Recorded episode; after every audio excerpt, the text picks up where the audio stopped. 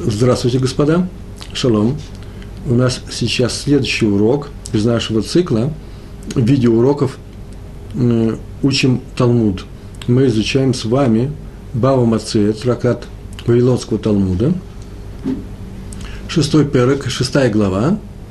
Тот, кто нанимает ремесленников, так начинается. Асохер эт а-уманим. И мы с вами на предыдущих уроках проходили первую Мишну этого, этой главы, закончили всю Гемару, комментарий на эту Мишну. И сегодня, с Божьей помощью, мы с вами начинаем следующую Мишну. Сейчас будет Мишна. Наш урок посвящен памяти Хайм Лейб Бен Мейер и Янта Блюма Бат Пинхас. Ле Илы Нашамот. Это очень важно. Каждый урок у нас посвящен именно памяти каких-то евреев, в данном случае вот этих евреев. Это важно для нас и для них, и для их душ. Итак, у нас Мишна. В прошлый раз была Мишна у нас на тему когда аренды, на тему аренды, когда нанимаются работники, и эти работники, а, или же тот, кто их нанимает, меняют условия аренды, например, отказываются от продолжения работы. Мы рассматривали разные случаи. Сейчас у нас будет Мишна, и следующая Мишна после Гемары, с Божьей помощью мы до нее доберемся, через сколько-то уроков Гемара – это комментарий на Мишну, все вместе представляет свой Талмуд. Так вот, эта Мишна и следующая занимается вопросом, когда э, э, нанимают в аренду э, животных, э, так называемый гужевой транспорт, да, э, тягловую силу, в данном случае осла.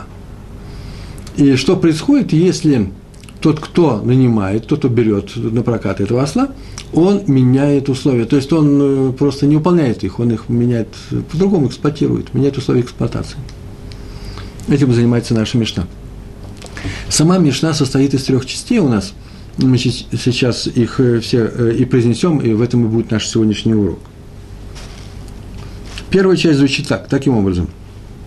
Надеюсь, что листочки перед вами. Мы с вами...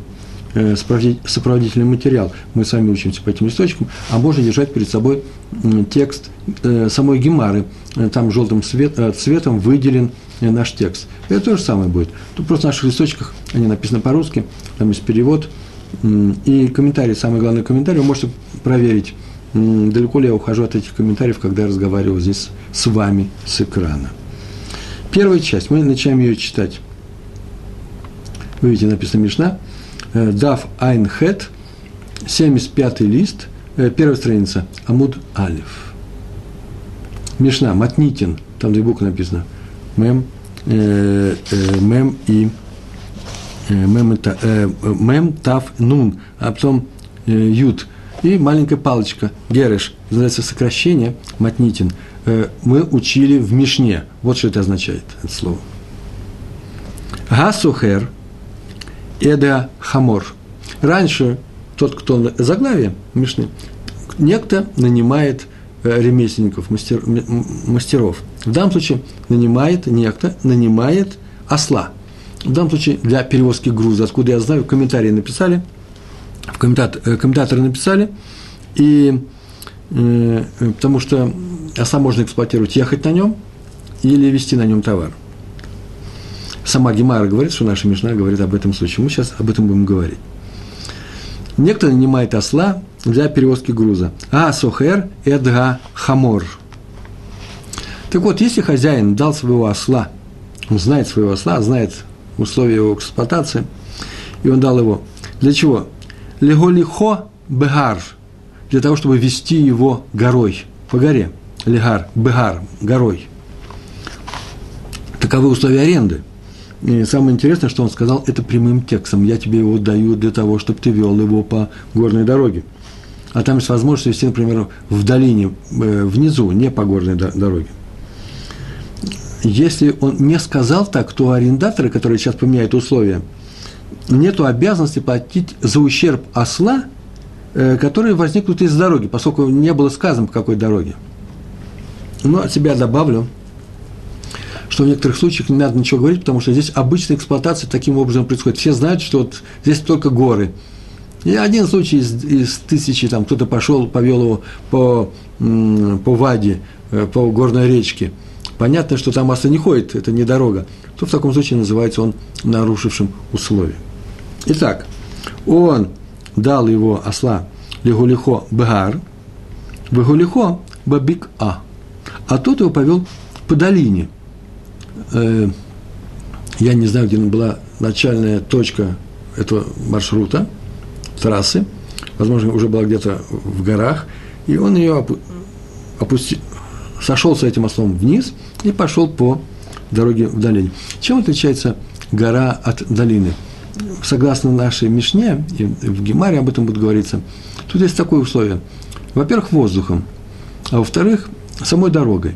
На горе, если идти по горе, как говорит Раши, по, не по склону, а по, по разделу горы, по хребту, то э, легко поскользнуться, осел может споткнуться и на самом деле пострадать, ему падать просто некуда, э, и направо и налево может только упасть, в долине этого нет. Это условие, так сказать, э, дороги. А есть еще условие воздуха. Дело в том, что воздух в долине практически не движется. Э, долина закрыта с обеих сторон го, э, горами, и поэтому там более душно, там душ, душ, более душно для осла. И поэтому, когда он работает, он начинает перегреваться, то он может пере, от перегрева этого, что им случится, он, в данном случае умереть. И поэтому, если владелец осла говорит, веди его по горе, причем потому что он у меня горный козел, ну, понятно, что он домашний козел, но он привык работать в горах, там ему будет душно, и он повел там, где ему душно, он за это ответит. Вот этот случай и рассматривается. Он его дал легулихо багар, багар вести его по горе, в гулихо бабик а. В данном случае в написано, заметили? В как переводится как и. В данном случае но. А он его повел по долине. Здесь предполагается, комментаторы пишут, что вообще груз можно доставить из одной точки в другую двумя путями – долиной и горами. Поэтому он рассматривается такой случай. Или же другой случай – бабик-а, вагулихо-бар. Гемара Салапидарна, то есть Мишна тоже, она никогда лишнего слова не напишет. Дал он его вести по горе, а повел по долине, по долине, а повел по горе. Видите, по долине написано, дал его вести. Это само понятно, само по себе. Бабик А, хозяин дал его вести по долине, он говорит, у меня долинный осел. В Голихо, Бегар, а тот его повел по горе. Даже, как Раши пишет, комментаторы пишут, даже если там в горах более удобный путь. Не ты решай, тебе сказал хозяин, как нужно вести, иначе ты получаешься человеком, который меняет условия эксплуатации. То, что в этом случае происходит? Значит, он дал ему вести горного осла по горам, он повел по долине, или сказал, веди по долине, он повел по горам. Все так. Следующий закон. Афилу зо эсер милин, даже если это десять миль, даже если дорога, которая идет по горам, десять миль, мили – это единица, линейная единица, расстояние, э, примерно одна миля, ну, по-еврейски миль. И миль – это тысяча метров. Две тысячи ама. Ама – это, э, это э, э, полметра примерно. Длина руки, да? Так говорят ама. Э, на самом деле, есть мнение, что это девятьсот шестьдесят метров, есть мнение, что это тысяча сто сорок. Будем исходить из того, что это тысяча метров – это километры. десять миль – десять километров. И, кстати, почему приведено здесь?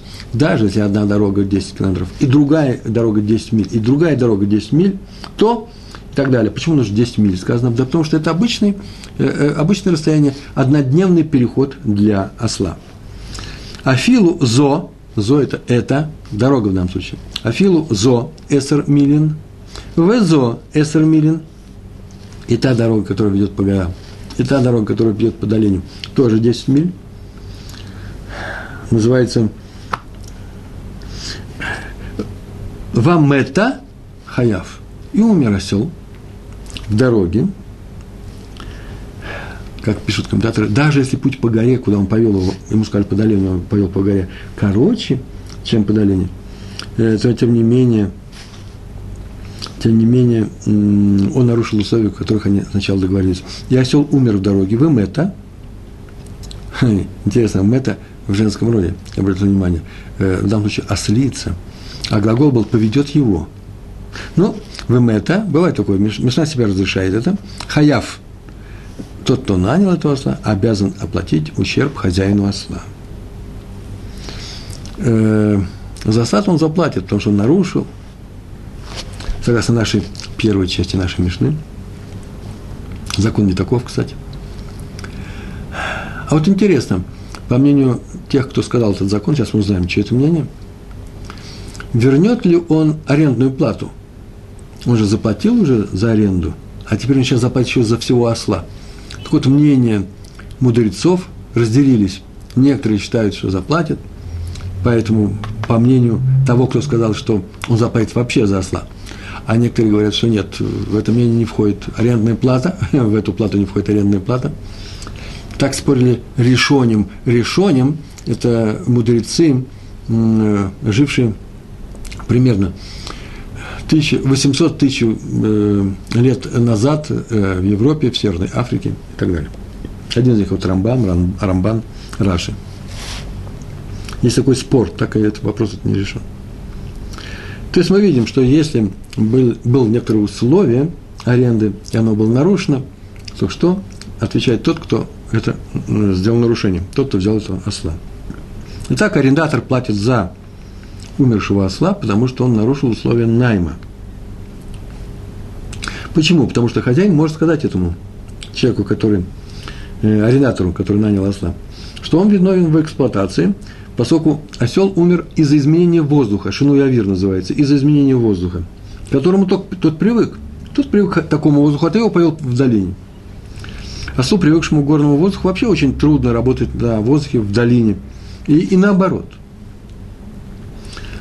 Такова наша первая часть нашей Мишны.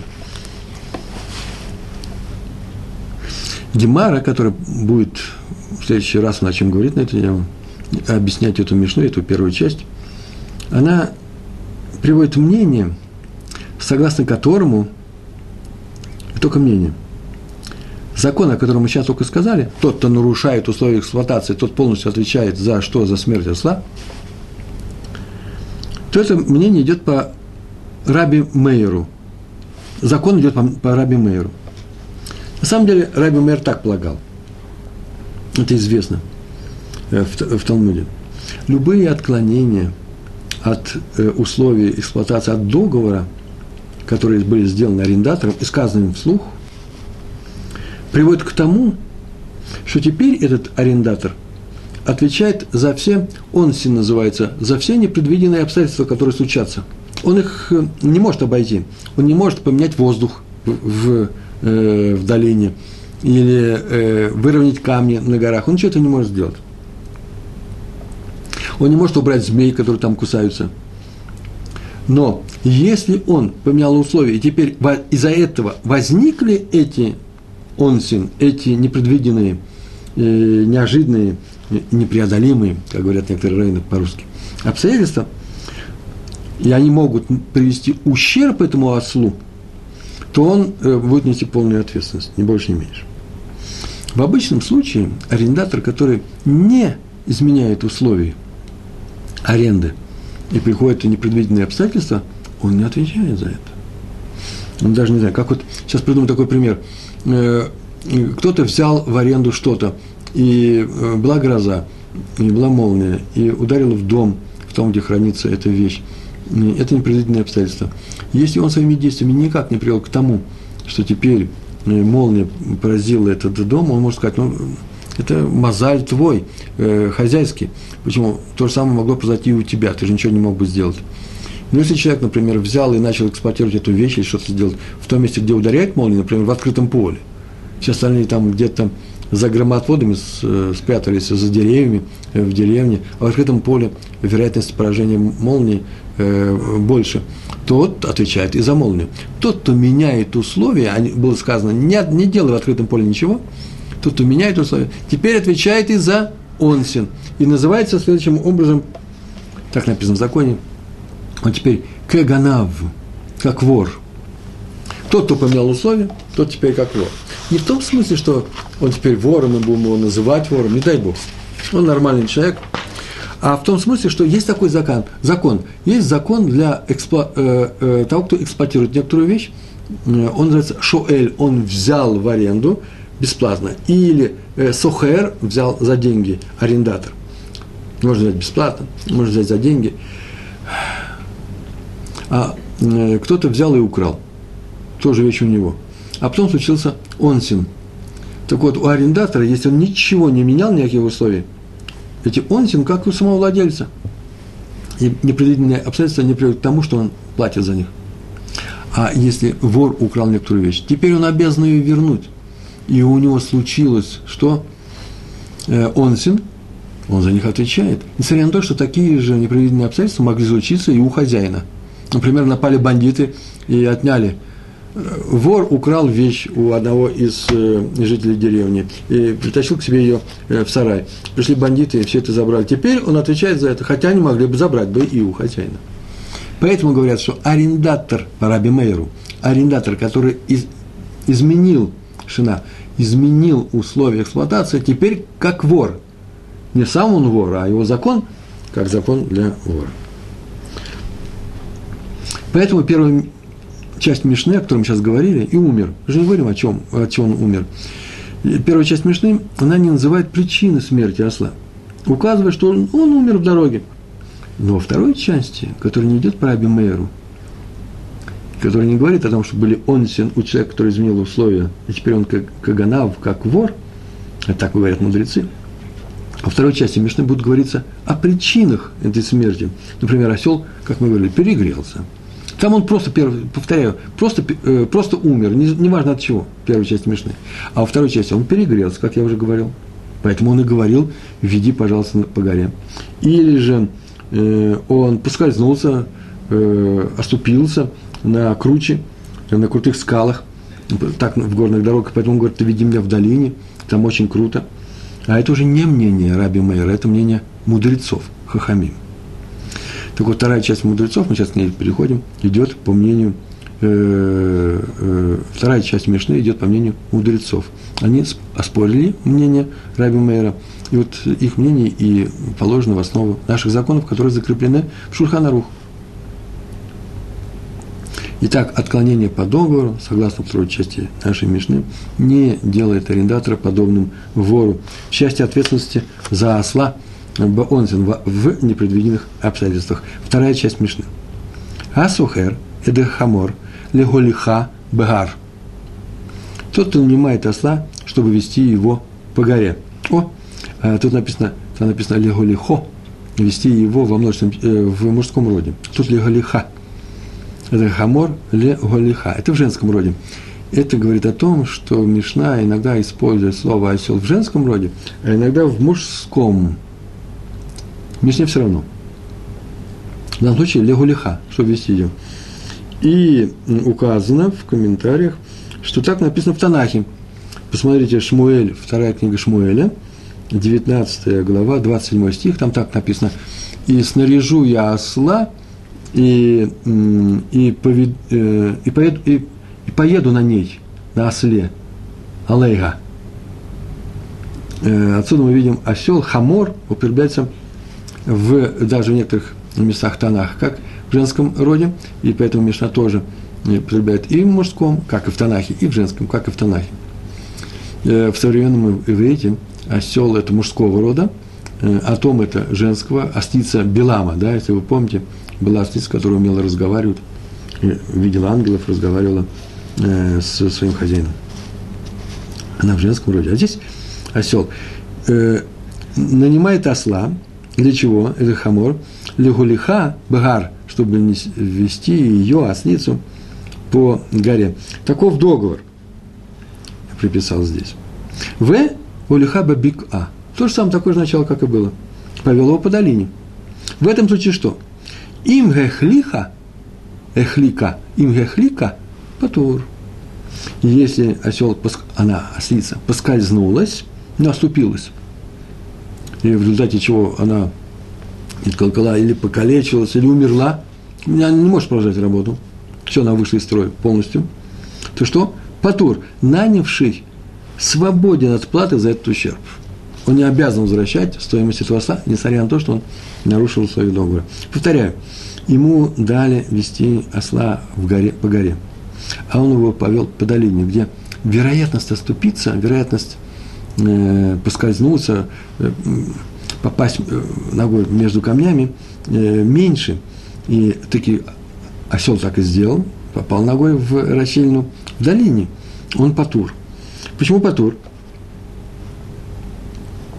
Потому что если бы он его повел по горе, то вероятность была бы больше. И хозяин осла знал уже об этой вероятности, так сказал. Вот на вероятность того, что он э, поскользнется в, в горах, я ее беру на себя. Главное, не веди ее в долину, потому что она там что? Может задохнуться, там жарко, там душно. Но если она поскользнется, это еще меньше вероятность, тем более я беру на себя. Там вероятность меньше. Поэтому он патур, освободен от платы за ущерб этого осла.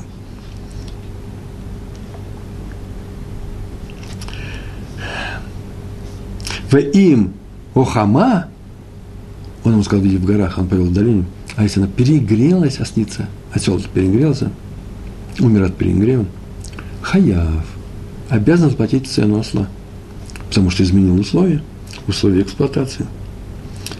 И осел именно из-за этого и умер. Значит, платит в том случае, когда меняют условия эксплуатации, и из-за этой смены, именно из-за этого он умирает. А вот другой случай. Если он взял осла, что? Легулиха бабик а, вести ее по горам. Вегулиха бегар, а сам он повел ее, вести ее по долине, в долине. Если он взял ее вести в долине, такой был договор. Вегулиха бегар, а повел ее в горе, по горе тогда. Им гехлиха, гехлика, им гехлика, хаяв. Если поскользнулся, где? В, го- в горе. Ему сказали, иди по долине. Там в горах камни лежат, трудно идти нашим ослам под грузом. И он повел таки по горе, там, видите ли, короче, ему удобнее, ему самому удобнее. И поскользнулся осел, и сломал ногу, и вообще упал, разбился, умер. Нет сейчас живого осла. Им гехлика, хаяв, обязан заплатить. Почему? Потому что умер, умер осел именно из изменения этого договора. Ведь хозяин наставил на долине, где меньшая вероятность того, что он э, э, споткнется о камень. В им гухама, а если э, от перегрева, гухама нагрелся, умер от перегрева, написано, им гухама нагрелся, в женском роде нагрелся. Патур свободен от платы. Почему? Потому что э, ему и сказали, веди в долине, он и повел в долине, и он перегрелся. Так хозяин знал об этом. Там вероятность перегрева больше, чем на горе. Хозяин это знал, и поэтому м- не виноват тот, кто взял его в аренду. В им мехмат амаала хаяв. А если из-за подъема, то обязан. Что, что это означает последняя фраза? Хаяв обяз, обязан платить. А если он умер от перегрева при подъеме на гору, то в этом случае обязан заплатить. Повторяю, это относится к последнему, последнему предложению. Ему сказали его вести по долине, он его повел по горе, и знает прекрасно, что если там случится что-то с перегревом, он патур, он свободен. Так было сказано, да? Поэтому он повел его вверх, на гору, потому что знает, что ну, он будет осторожно вести по камням, с камнями ничего не будет, ему сказали по долине, но там воздух лучше. С кам... За камнем он берет на себя. И он повел его в гору, подняться на гору. Ну, сначала подняться нужно, а потом вести по горе. И он таки перегрелся. То смотрим, от чего перегрелся. Если перегрелся от того, что его поднимали на гору, как на самом деле начинает осел э, работать тяжело ему, он от усталости, от большого физического усилия перегревается, то он обязан заплатить. Несмотря на то, что мы сейчас только сказали выше. Если ему сказали по долине, он повел по горе, он перегрелся, то что? Свободен. Нет, он тебя перегрелся не, на, не наверху, а внизу. Комментаторы так написали. Если он ее поднимает наверх, и видно, что нагревается осел, а потом все прошло с ним, он пришел снова в норму, и он перегрелся уже далеко позже подъема, уже там в горах наверху, никакой связи с подъемом нету, вот тогда он свободен. Почему? Потому что это не тот перегрев. Наша Мишна говорит о том, что э, перегрев, который был на подъеме, во всех случаях, потому что ему не говорили «поднимай», ему сказали «иди здесь в долине», он за это отвечает. И в, в ваших материалах можете посмотреть, приведена табличка на третьей странице, всего три страницы в нашем материале. Э, там есть два случая. Осел был дан для того, чтобы идти по горам, повел в долине. И второй случай, осел был дан идти по долине, а пошел в горах. То если поскользнулся, в первом случае свободен, во втором обязан. А если перегрелся, во втором, в первом случае обязан платить, а во втором случае свободен. Э, многие говорят, ну мы с вами уже продвинутые люди, тринадцатый урок у нас. Что какая связь с современностью сейчас у нас здесь есть? Прямая. Вот с тех законов, которые мы изучаем, их много, выстраивается та картина, которая касается эксплуатации того, что берется в аренду, и как м, действует согласие арендатора выполнять или изменять, не выполнять условия договора. Эти, эти законы э, у нас э, актуальны сейчас. Все выводится из этих законов. Хотя мы сейчас не берем в аренду ослов, мы не водим их по горам, мы не водим их по, по, по долине. Приходят два человека, серьезная тяжба в раввинском суде, на самом деле на тему аренды, договора, и им выносит свое решение. И если он поинтересуется, эти два человека поинтересуются, а на каком основании ничего, и вдруг он слышит, да на основании того, что есть написано в законе, в законе Шулхан Арухи и в последующих законах, написано про осла, который эксплуатируется в долине, в горе и так далее, то, что мы сейчас с вами изучали, то закон вот так звучит. Человек, может быть, сначала и скажет, а какая связь между эксплуатацией там, машины или мартеновского цеха и так далее, и с этими ослами. И рабаним, наши раввины, быстро ему покажут эту связь. Она прямейшая.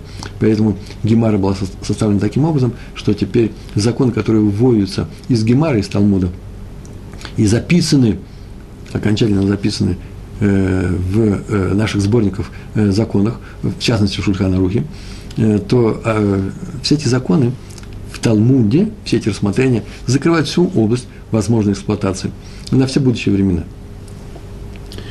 Просто в Талмуде много мнений приводится, ведь сейчас было мнение Рабби Меира, тот, кто нарушил законы, тот теперь отвечает по полной программе, независимо от того, что на самом деле случилось. Как только начинается онсин, непредвиденное обстоятельства, все, он теперь как вор отвечает. А э, мудрецы сказали, нет, не так это. А именно мы смотрим на причины. То есть арендатор не только не, только не отвечает за онсин, когда он за непредвиденные обстоятельства, когда он ничего не изменил, но даже когда он изменил, он тоже за них не отвечает, если э, мы можем свести его к нашему, э, к, к нашему случаю. Третья часть Мишны. Асохер эт а-уманим ваеврика. Нанимает осла, тоже в женском роде, и, и ослепла. Ну, давайте мужском будем переводить. Нанимает осла, и тут ослеп. Ну, даже частично. Ну, какое-то пятно появилось, какая-то болезнь. В горах появилась болезнь. Понятно, что это тоже онсин. Никто ничего специально не делал для того, чтобы осел ослеп. Почему именно ослеп? С ним много, может много произойти, со словом, заболеваний разных. В результате некоторых заболеваний он может продолжать свою работу, а в результате некоторых заболеваний не может. Так вот, если он ослеп, тем более частично, то если он под грузом, мы об этом говорили с самого начала, да, под грузом, то, в принципе, он ведь еще работоспособен, а именно его можно вести. А все он немножко стал плохо видеть. Так он не сам по себе идет, его ведут, берут под усы и ведут. На упряжи. Асохер эт а-уманим ваеврика и ослеп, осел. А, тут слово еврика нужно объяснить. Еврика – это слово барак. Еврейское слово барак – это молния. В данном случае это вспышка света. Ваеврика – это называется ослепла. Есть такое значение, на арамите оно звучит. Э, у того, кто ослеп, того человека, который ослеп, часто называют в современном иврите слово, термин взят из арамита, по сути, какой термин, переводит на русский язык, полный света, переполненный собственным светом. Вот это называется еврика. Второе значение есть еще у этого слова. Рава его привел, это будет через урок или через два, в Гемаре, когда это обсуждается. А что такое еврика, спрашивает Гемара. Но там приведено два значения. Второе значение очень интересно. Появились черви в, в, в ногах. Никакой связи с молнией-то нет. Там по-другому это выводится. В частности, Гемара приводит рассказ, очень любопытный рассказ. Агада называется, редкий случай. В Бава Мециа бывает такое. Агада про человека, э, про случай, когда царские одежды подверглись атаке моли, э, тли.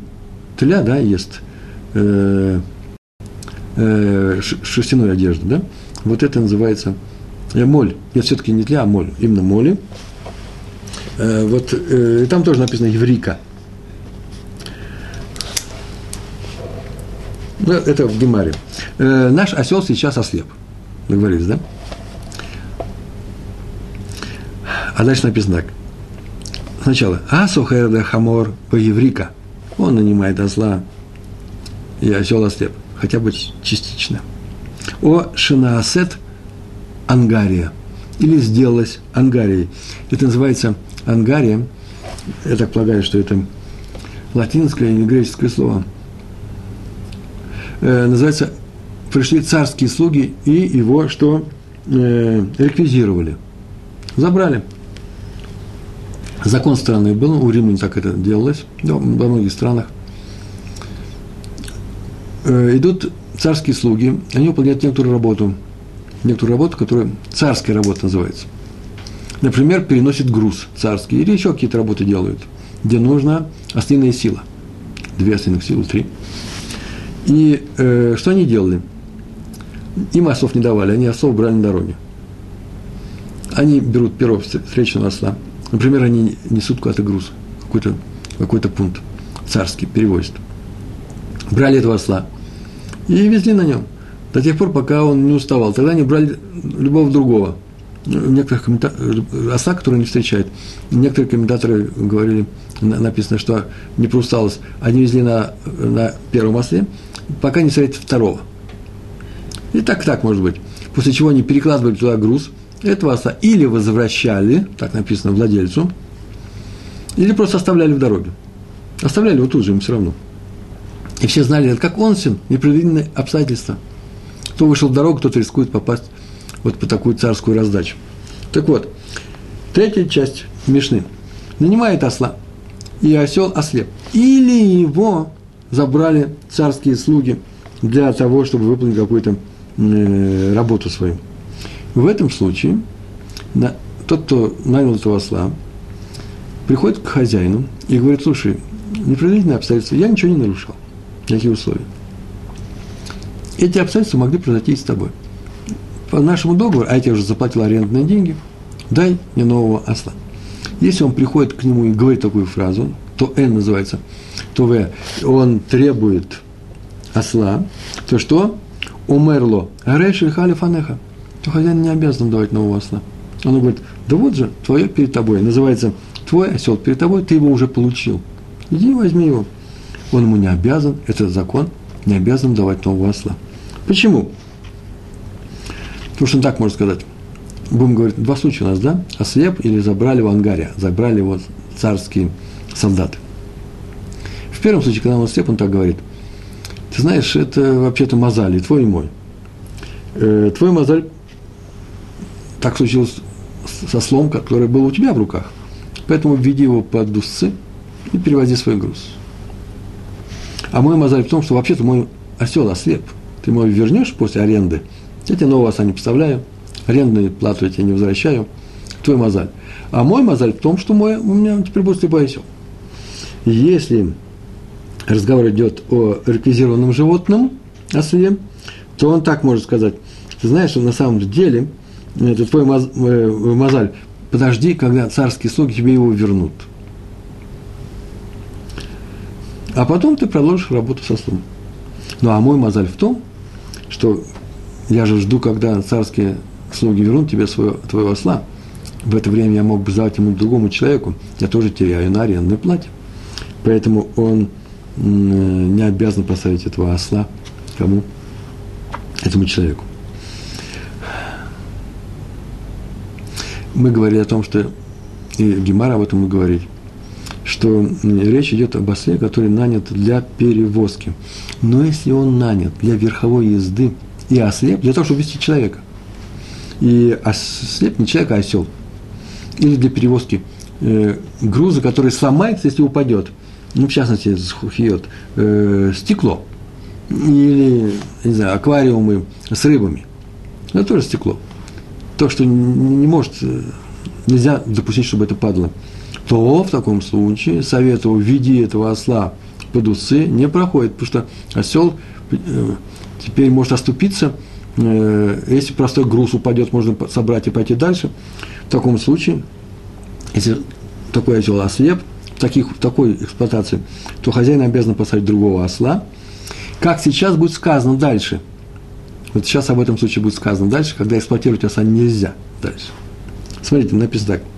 Мета о нишбера, то есть осел умер. Значит, если осел ослеп, или его взяли на время, а потом вернут, то хозяин не обязан ему давать нового осла, говорит, твой осел перед тобой, подожди, или веди его за, э, на поводке. Но если мета о нишбера, если осел умер, и нечего вести на поводке, или сломал себе ногу, нишбера от раглая, сломал себе ногу, и теперь не может работать, то что? Написано «Хаяв леамидло хамор».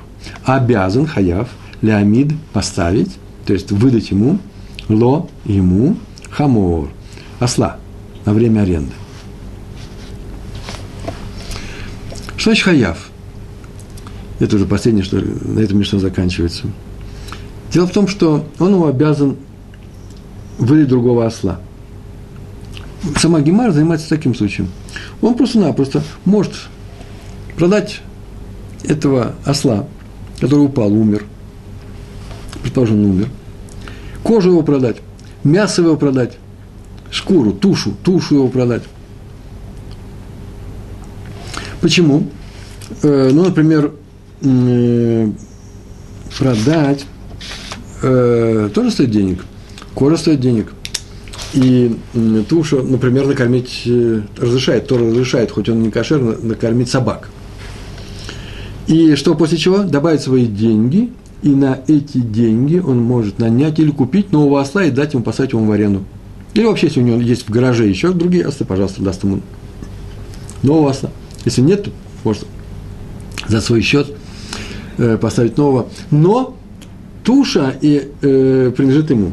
Это в том случае, если когда человек пришел и сказал в аренду, как мы делаем это, всегда, дай мне, например, осла, дай мне холодильник. Мы же не говорим, вот этот холодильник. Да, любой холодильник. Вот он сказал, любого осла ему дали, поэтому любого осла ему и дали, он должен поставить вместо этого любого, другого, любого. Но если у него, да, у него еще случай есть, возможность вернуть арендные деньги, знать, что я не знаю, я, можно даже штраф заплатить, у меня нет нового осла, нет. Кто должен вернуть ему деньги. Это вот просто осел. А если бы был осел конкретно, он пришел и сказал, я знаю, у тебя там в ослином этом гараже есть замечательный осел. Вот я хочу именно его. Я видел, как он работает. Очень хорошо, супер. Дай мне его. И этот осел умер. В таком случае, в таком случае происходит совсем другое. Он ему не обязан, э, конкретный осел, да? Хозяин не обязан добавлять ему новые свои деньги в, к, э, к стоимости кожи его и туши. А именно, сам он, он сам имеет право, потому что, можно сказать, это осел, мушуабат называется, осел дан ему, этот, именно этот конкретный осел, он ему принадлежит полностью, даже после смерти. Тот осел, который просто осел, принадлежал ему только как? Как рабочая сила, экономер, он снова перешел, вернулся к хозяину. А теперь, если он умер конкретный осел, он захотел конкретного осла, то он ему принадлежит, продолжает, продолжает принадлежать ему дальше. А именно, он имеет право продать эту павшую скотину, эту тушу, и на эти деньги достать себе нового осла. Но об этом будет рассматривать Гемара. Э, Гемара уже будет рассматривать этот случай дальше. Э, сегодня мы с вами прошли э, вторую Мишну, шестой главы трактата Бава Мециа, который состоит из трех частей. В первой части говорилось о, о том, согласно Рабби Меиру, что если арендатор меняет условия договора, то осел, в частности, про ослов мы говорили, умирает, он оплачивает этого осла. Что с арендной платой мы еще не знаем, потому что там много разных условий есть. Во второй части и таков закон, э, э, таков закон, закон говорит о том, что все зависит от того, как он умер, от чего, какова была причина, и этим будет заниматься Гемара. И если причина была такова э, смерти, э, что э, именно она привела к смерти, что эту причину он создал именно изменением условия, то он платит. А если не, не, он изменил условия, но не стал Но не это стало причиной его смерти, она как подскользнулась внизу, как подскользнулась наверху, это одно и то же, то, что он не платит. И в третьей части мы говорили о том, что осел вышел из строя или ослеп частично, и тогда можно требовать от хозяина осла, чтобы поставил нового, или же умер, осел умер, и в таком случае в таком случае, во втором случае обязан поставить, а в первом случае требовать можно, но хозяин нового осла имеет право не давать. А слеп, веди его под усы. Большое спасибо вам за сегодня. Я надеюсь, после урока вы повторяете наш материал, потому что его нужно знать для следующего урока. Дальше я вам обещаю необычайно интересную гемару. Большое спасибо, всего хорошего. Шалом, шалом.